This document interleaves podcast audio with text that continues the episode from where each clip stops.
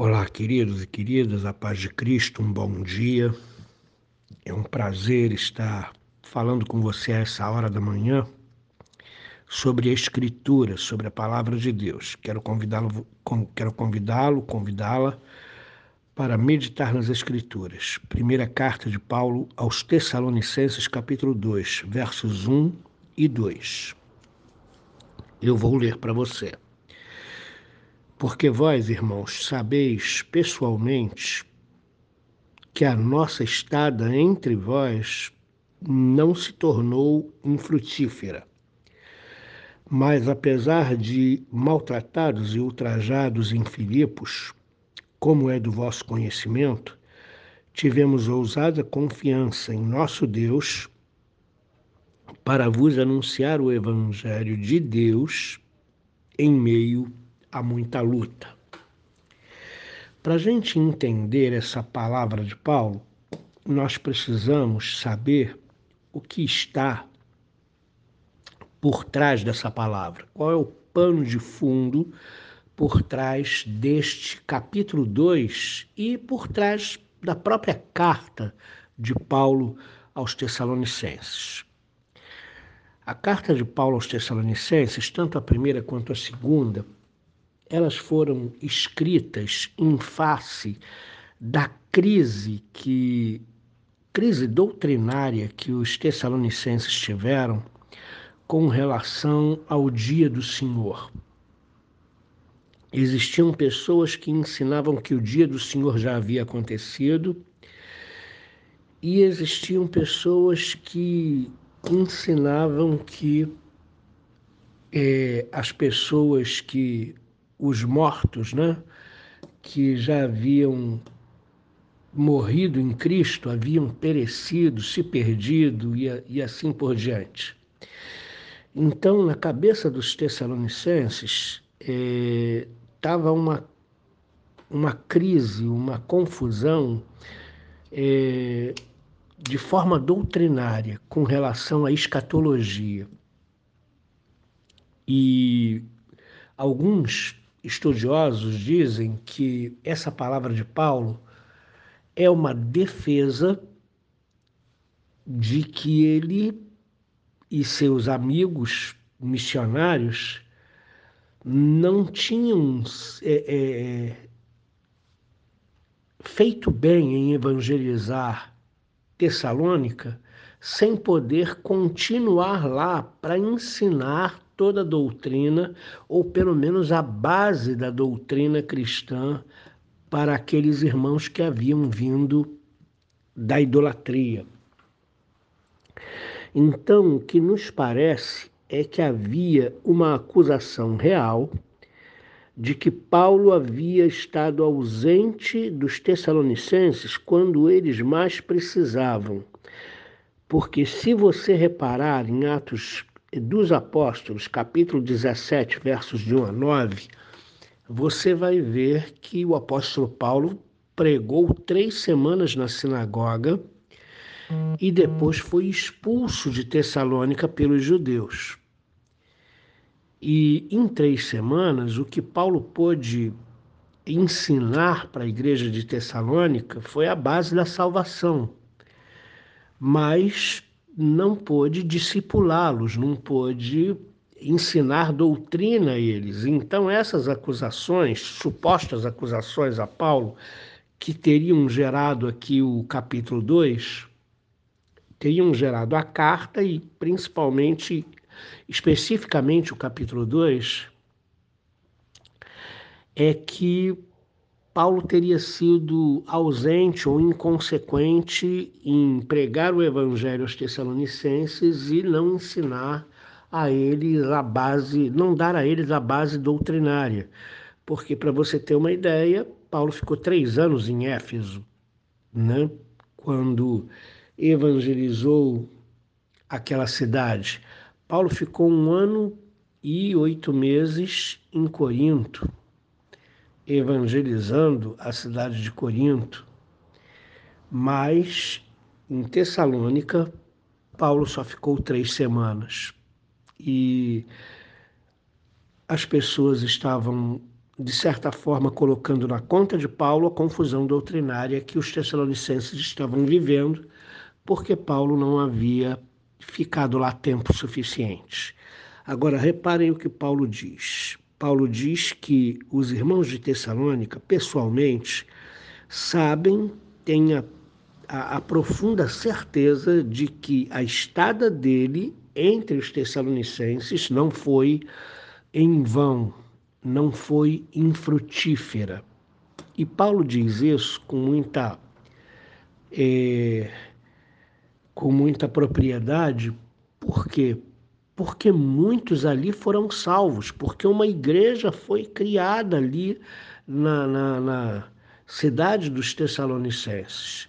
Paulo, de fato, não teve tempo de discipulá-los, não teve tempo de dar a eles a base doutrinária que eles precisariam para não ser é, confundidos por falsos profetas ou por filósofos gregos, porque essa, essa eram as duas opiniões que existia para que os tessalonicenses tivessem aquela, aquele tipo de confusão. Paulo defende o seu ministério, defende a sua evangelização, defende a sua ida a Tessalônica, dizendo: não foi em vão. A nossa estada entre vós não foi infrutífera. O Espírito Santo agiu, convenceu pessoas, converteu o caminho das pessoas, levou pessoas ao arrependimento verdadeiro. E a nossa estada entre vós não foi em vão. Aí então ele justifica no verso 2 que apesar da situação a que eles foram submetidos em Filipos, eles foram maltratados e ultrajados em Filipos e expulsos uhum. de Filipos, como era do conhecimento dos Tessalonicenses, mas eles tiveram ousada confiança em Deus e continuaram a anunciar o evangelho ali, também em Tessalônica, em meio a muita perseguição e em meio a muita luta. Paulo apresenta aqui as verdadeiras credenciais de alguém que foi comissionado por Deus para falar do Evangelho.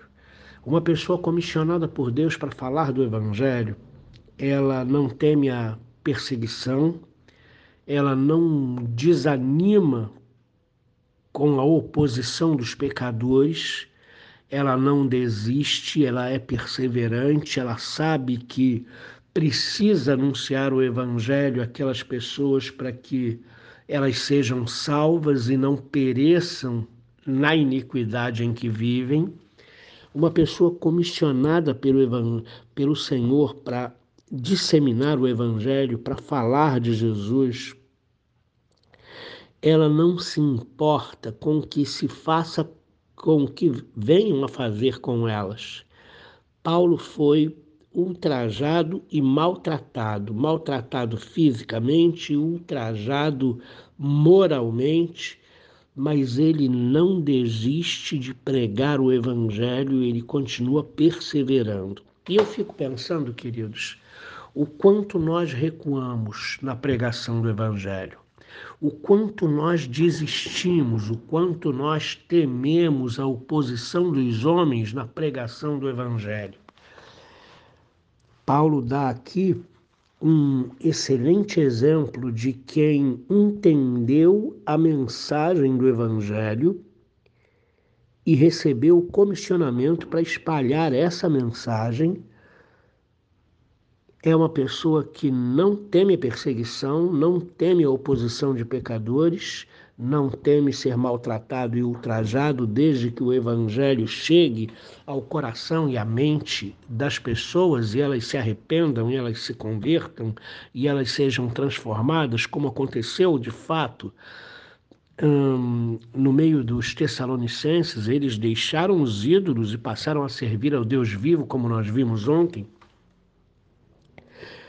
A minha, o meu questionamento é até que ponto eu e você seríamos capazes de perseverar na pregação do Evangelho, mesmo debaixo de muita luta, perseguição, maus tratos, ultrajes e outras coisas que Paulo enfrentou nessa época da evangelização de Tessalônica.